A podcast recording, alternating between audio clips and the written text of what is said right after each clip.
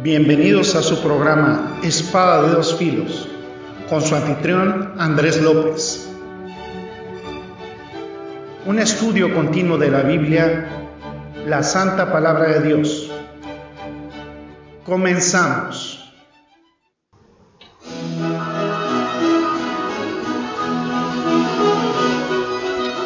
¿Qué tal, qué tal, amor? ¿Escuchas? Bienvenidos a una nueva emisión de este su programa, nuestro programa Espada de dos Filos. Muy contentos de estar nuevamente con ustedes. soy su hermano y amigo Andrés López y estábamos aquí desde estos micrófonos de Radio Cristo Viene para eh, compartir eh, a todo el mundo prácticamente, para compartir aquí a nuestros hermanos y amigos que nos siguen a través de los podcasts de eh, Spotify, de Google Podcast, de Anchor. Y bien contentos de estar aquí nuevamente y analizando esta, esta maravillosa parte de la escritura que tiene que ver con el Sermón del Monte. Y más específicamente sobre la escritura que tiene que ver con el capítulo 5 del libro de Mateo, versículo 4, dice, Mateo 5:4 dice, bienaventurados los que lloran, porque ellos recibirán consolación. Vamos, vamos a orar. Gracias, amado Dios, te damos porque nos permites entender y analizar tu sagrada palabra, Señor. Nos permites ahondar en ella y analizarla y sin duda hacerla parte nuestra para que comprendamos muchísimas situaciones en la vida, en esta vida que tú nos has regalado cada respiro, Señor, cada momento que vivimos es un regalo tuyo y lo atesoramos, Señor, quienes vivimos para ti y por ti, Señor, quienes te exaltamos y te glorificamos por siempre, Padre. Bendito seas en el precioso nombre de Cristo Jesús. Oramos. Amén. Qué importante es eh, cuando hay personas que preguntan por qué hay dolor, por qué si Dios es un Dios de amor, eh, ¿por qué existe la muerte? ¿Por qué existe el dolor? ¿Por qué existe la tristeza? Y comprender que Jesucristo en este sermón del monte, que es la proclama del rey, en donde establece los parámetros para una vida santa, para una vida en santidad, para una vida verdaderamente cristiana, para una vida verdaderamente de salvación, cómo establece en este caso, en este versículo en particular, la trascendencia que tiene y, la importancia que tiene también el dolor en nuestras vidas. Decíamos en la emisión anterior que podríamos hablar del dolor de manera general, ¿no? Y decir que pues proviene toda esta catarsis, proviene todo este consuelo, proviene todo este deshacerse de un sentimiento que nos puede envenenar al interior y puede ser muy genérico y puede resultar escucharlo como si se tratase de una proclama de algo moral simplemente.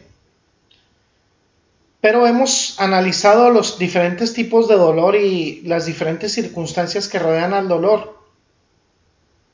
Y el dolor tiene diferentes ramificaciones. Hay un determinado dolor que es utilizado por Dios para, para fines y para un propósito santo. Hay un dolor que sin duda es la consecuencia de una vida pecaminosa. Hay un, hay un dolor que es eh, parte de, de sentimientos perversos. Miren, vamos a ver un poquito lo que es el libro de Segunda de Corintios y vamos al libro de Segunda de Corintios capítulo 7 versículos 10 al 13, Segunda de Corintios 7, 10 al 13. Fíjense lo que dice. Dice, porque la tristeza que es según Dios produce arrepentimiento para salvación, de que no hay que arrepentirse, pero la tristeza del mundo produce la muerte. Porque he aquí esto mismo de que hayáis sido contristados según Dios, qué solicitud produjo en vosotros, qué defensa, qué indignación, qué temor, qué ardiente afecto, qué celo y qué vindicación. En todos habéis mostrado limpios en el asunto. Así que, aunque os escribí no fue por causa del que cometió el agravio, ni por causa del que lo padeció, sino para que se os hiciese manifiesta nuestra solicitud que, tenemos por vosotros delante de Dios. Por esto, por esto hemos sido consolados en vuestra consolación, pero mucho más nos gozamos por el gozo de Tito, que haya sido confortado su espíritu por todos vosotros. ¿Qué es la tristeza según Dios? ¿Qué es este luto que se expresa aquí en estos versículos? Si, vemos cuidadosamente, no es el dolor del mundo. Segunda de Corintios 7 dice, el dolor del mundo produce muerte. La tristeza según Dios, en segunda de Corintios capítulo 7, produce algo diferente a la muerte, produce arrepentimiento. Y fíjense lo que dice el versículo 9, segunda de Corintios 7, 9, dice, ahora me gozo no porque hayáis sido contristados, sino porque fuisteis contristados para arrepentimiento, porque habéis sido contristados según Dios, para que ninguna pérdida padecieseis por vuestra, por nuestra parte. ¿Qué dice? Ahora se regocija, no porque ustedes se hayan entristecido, sino que hayan sido entristecidos hasta el punto del arrepentimiento. El versículo 10 dice que el dolor del mundo produce muerte, pero este es un dolor, dolor piadoso y dice produce arrepentimiento. el arrepentimiento trae bendición y consuelo. Es muy fácil confundir el arrepentimiento con el remordimiento. Esa es la clave. El arrepentimiento opera para salvación. El, remordimiento muchas veces produce una tristeza por las consecuencias del pecado y son consecuencias que a veces son producto de una relación de causa y efecto. No básicamente una, un momento en que va a crear una situación de, de salvación. No estamos hablando aquí solamente en el Sermón del Monte de la tristeza genérica de la vida, sino de la tristeza piadosa que está relacionada con el arrepentimiento. Y decimos y, fundamentamos esto porque es un tema consistente en las escrituras. El problema aquí no es el duelo por las circunstancias humanas, es el duelo por el pecado. Sí, aquí bienaventurados los que lloran se refiere a los que tienen o experimentan un duelo por el pecado. Aquí es donde está verdaderamente conectada y vinculada la declaración en el versículo 3 de este mismo capítulo 5 de Mateo. Bienaventurados los pobres en espíritu, que significa los que están espiritualmente en bancarrota.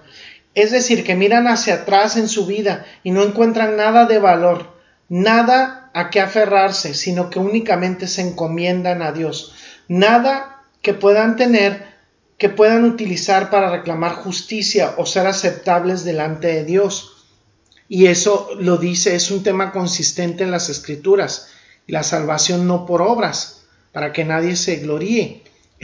estas personas quienes, quienes se arrepienten delante del Señor están en quiebra, en bancarrota espiritual, asolados por la pobreza, se miran a sí mismos y no encuentran absolutamente nada de provecho.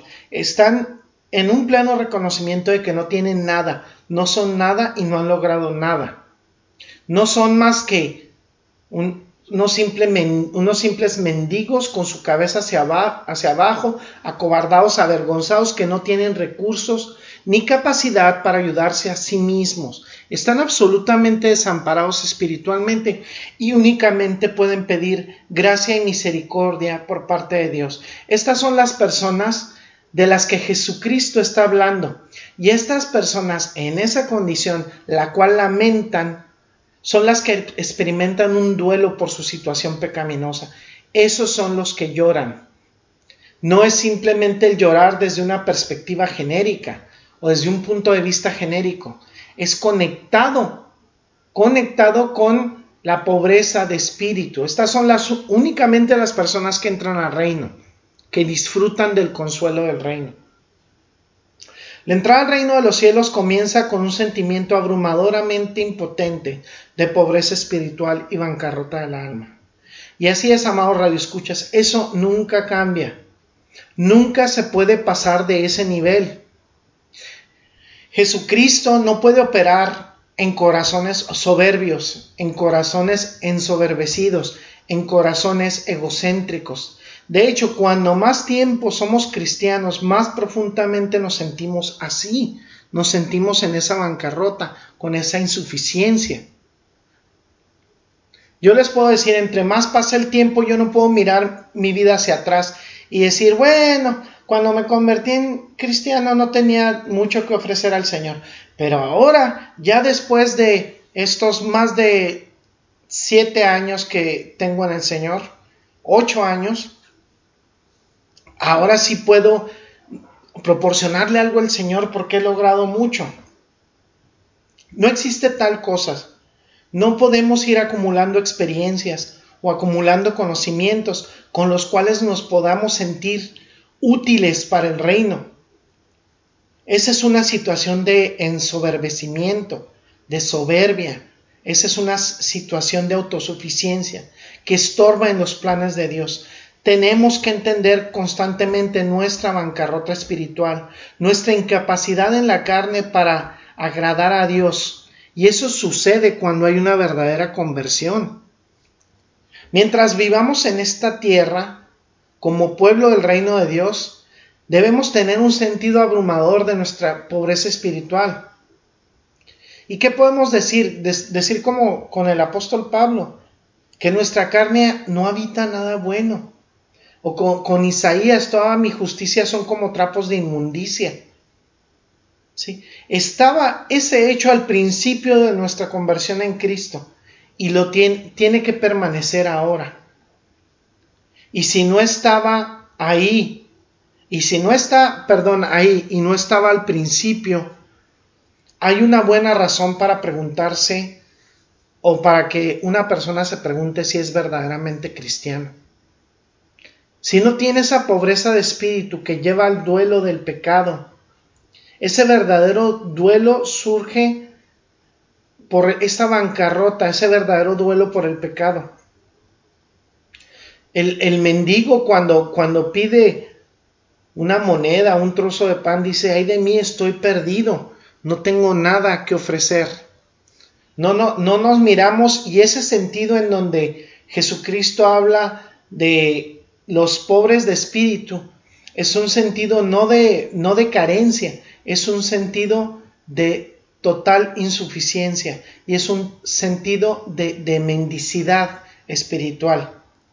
Podemos mirar de nuevo a David y, analizar después de su pecado con Betsabé. No solo vio lo arruinado que estaba, lo afligido que estaba por su pobreza espiritual, sino que estaba desconsolado y estaba conmovido a un nivel tan profundo y su alma tan desgarrada por el pecado eh, que escribió dos salmos impresionantes y, pueden leerlos después, amados eh, radioescuchas, el Salmo 32 y el Salmo 51. Y en estos salmos derrama su corazón arrepentido. Podemos mirar también a Job, que lo tenía todo.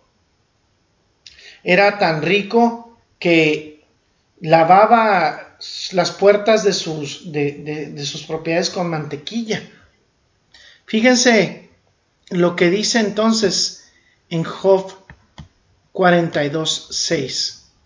Fíjense lo que dice Job en el capítulo 42, versículo 6. Dice, por tanto me aborrezco y me arrepiento en polvo y ceniza. Ya cuando vio verdaderamente a Dios, dice, me odio a mí mismo, me arrepiento en polvo y ceniza. Ahí ese es el punto en donde Dios opera en nuestros corazones. Ahora, la palabra luto es el más fuerte de esos nueve verbos griegos de los que hablábamos en un estudio anterior y está reservado para el duelo por los muertos es la causa más definitiva del dolor humano. Es ese lamento apasionado por la pérdida, la pérdida permanente de un ser amado profundamente. En la Septuaginta, que es la traducción griega del Antiguo Testamento, es la palabra que se usa para referirse al dolor de Jacob, por ejemplo, cuando creía que su hijo José estaba muerto. La podemos encontrar en Marcos 16:10, en Apocalipsis 18 se usa tres veces, los versículos 11, 15 y 19, y tiene que ver con el dolor por la muerte, que es la principal fuente del sufrimiento humano. Esa es la elección de palabras que utiliza eh, nuestro Señor Jesucristo aquí cuando inspira a Mateo el Espíritu Santo escribir esto. Mateo escribió esta palabra que significa el dolor por la muerte, un dolor interno, profundo y duradero. No solo un lamento externo, como reflejan otras palabras, sino una tristeza profunda en el interior. Esa es la misma mm, tristeza que, que refleja el corazón de David. Miren, vamos a ver el Salmo 32, versículo 3. Salmo 32, 3, y dice lo siguiente. Dice, mientras callé, se envejecieron mis huesos en mi gemir todo el día. Cuando tenemos luto y dolor, no podemos disfrutar consuelo en ningún lugar. Y, y, ese es el tipo de dolor del que estamos hablando aquí. Eh, fíjense en 2 Corintios capítulo 7 y lo vimos en los versículos 10 al 13 y experimenta ese dolor también. Vamos a leer nuevamente 2 Corintios capítulo 7 versículos 10 al 13. Dice, porque la tristeza que es según Dios produce arrepentimiento para salvación, de que no hay que arrepentirse, pero la tristeza del mundo produce muerte. Porque aquí esto mismo que hayáis visto, que hayáis sido contristados según Dios, qué solicitud produjo en vosotros, qué defensa, qué indignación, qué temor, qué ardiente afecto, qué celo y qué vindicación. En todo os habéis mostrado limpios en el asunto. Así que, aunque os escribí, no fue por causa del que cometió el agravio, ni por causa del que lo padeció, sino para que se os hiciese manifiesta nuestra solicitud que tenemos por vosotros delante de Dios. Por esto hemos sido consolados en vuestra consolación, pero mucho más nos gozamos en el gozo de Tito, que ha sido confortado su espíritu por todos vosotros. Ese dolor de parte de lo que Dios cataloga como, como el dolor. Y es ese dolor que produce arrepentimiento para salvación. Porque es muy diferente la tristeza y el remordimiento que produce el mundo, que produce muerte. Entonces, ¿qué es la tristeza según Dios? ¿Qué es este luto aquí? El dolor del mundo produce muerte. La tristeza según Dios, de acuerdo aquí a 2 Corintios capítulo 7, produce algo diferente a la muerte, produce arrepentimiento. Y, lo vemos en ese versículo 9, dice, ahora me regocijo, no porque ustedes se hayan entristecido, sino porque se entristecieron hasta el punto del arrepentimiento. ¿Sí? El dolor del mundo produce muerte, lo vemos, yo les comentaba en el estudio anterior el caso de, de Judas Iscariote que experimentó ese dolor del mundo, cometió suicidio, ¿sí? Pero el dolor piadoso produce arrepentimiento. ¿Y qué, qué, qué, nos trae el arrepentimiento? Bendición y consuelo. Esa es la clave. No estamos hablando solamente de la tristeza genérica de la vida, sino de la tristeza piadosa que está relacionada con el arrepentimiento. El problema aquí no es el duelo por las circunstancias humanas. ¿Sí? Es, es lo que tenemos que entender. Y así, así lo podemos decir, o sea, es esta palabra, esta elección de palabras y Ahí lo, decíamos del, del, rey David también. Y en la iglesia de hoy, entre muchos cristianos, existe una comprensión defectuosa del pecado, una frivolidad, un sentido trivial, vano, superficial, que no es consistente con la palabra de Dios. Podemos volvernos muy deformados en el mundo que nos rodea. Estamos hablando aquí del tipo de dolor que viene en primer lugar por nuestro propio pecado y ese es el camino a la bienaventuranza. Así es como se entra al reino. Y así es como mantenemos una verdadera felicidad, un gozo y un contentamiento en el reino de Dios. Les puedo decir esto, amado escuchas, es muy simple. Cuando ya una persona no llora por su pecado, ya no se arrepiente. Cuando no se arrepiente, ya no lo confiesa. Y cuando no lo confiesa, se tiene barreras entre una persona y Dios y se pierde la bendición. Si queremos ser verdaderamente felices, tenemos que arrepentirnos. Y la respuesta a la verdadera felicidad es el duelo por el pecado. Eso lava el alma y desata las bienaventuranzas. Ahora, cuando nos enfrentemos a esta bancarrota espiritual, podemos responder de diferentes maneras. Los fariseos lo negaban y ponían una fachada falsa y vivían una vida de engaño. Algunas personas hacen eso. Escuchamos testimonios sobre eso todo el tiempo van a la iglesia o van a las congregaciones y acompañan a la multitud y hacen lo que todos esperan para obtener la aprobación de sus padres o para la afirmación de sus amigos o de los que consideran sus hermanos en Cristo. Viven una vida de engaño. Y eso es lo que hicieron los fariseos. Y, ese es verdaderamente el engaño.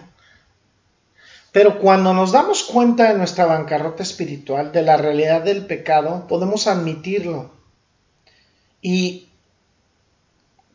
podemos hacer resoluciones para tratar de arreglar nuestras vidas, a veces simplemente endurecer nuestras espaldas, apretar los dientes y tratar de, entre comillas, arreglarnos a nosotros mismos.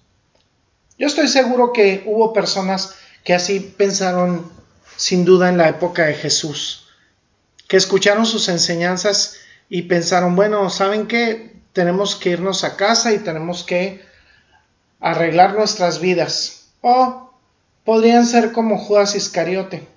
Podrían volver al pecado en su vida y podrían llegar a un punto de tal desesperación que los lleva al suicidio. Ese es el dolor del mundo que conduce a la muerte. Y de eso vamos a hablar un poquito más en nuestro siguiente estudio. Y Ahora voy a hablarte a ti que estás escuchando ahorita esta radiodifusora o este podcast, que no eres cristiano, que no has reconocido a Jesucristo como tu único y suficiente Señor y Salvador. Eh, debes llegar a este punto de bancarrota espiritual, de reconocer y el saber los costos que, que conlleva el seguir a Cristo porque la paga del pecado es muerte y a lo que se refiere en la muerte no es la muerte física, sino la muerte espiritual en el infierno.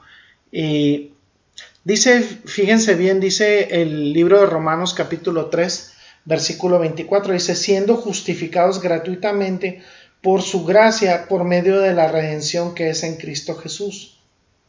Tenemos que aceptar y llevar la cruz de Jesucristo. ¿Cómo podemos eh, reconocer a Jesucristo como nuestro único y suficiente Señor y Salvador es orar a Él, pedir al Señor con todo nuestro corazón, arrepentirnos de nuestro, arrepentirte de tu pecado, buscarle en, en, la intimidad, hablar con Él y pedirle que, que Él infunda su Espíritu Santo en ti y es donde va a llevar a cabo el Señor Jesucristo la transformación en tu vida.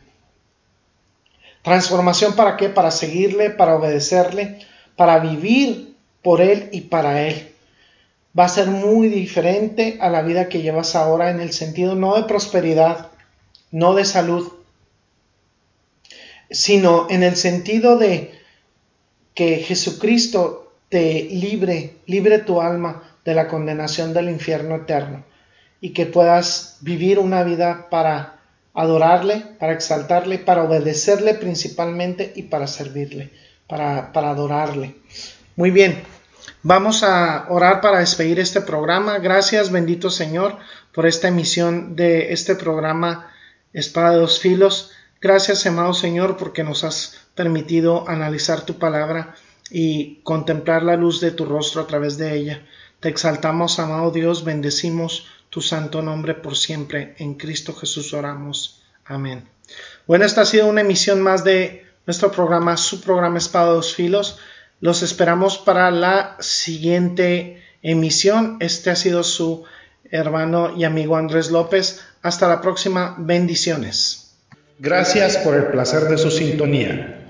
Lo esperamos en una nueva emisión de Espada de dos Filos, un estudio bíblico completo, versículo por versículo. Hasta pronto.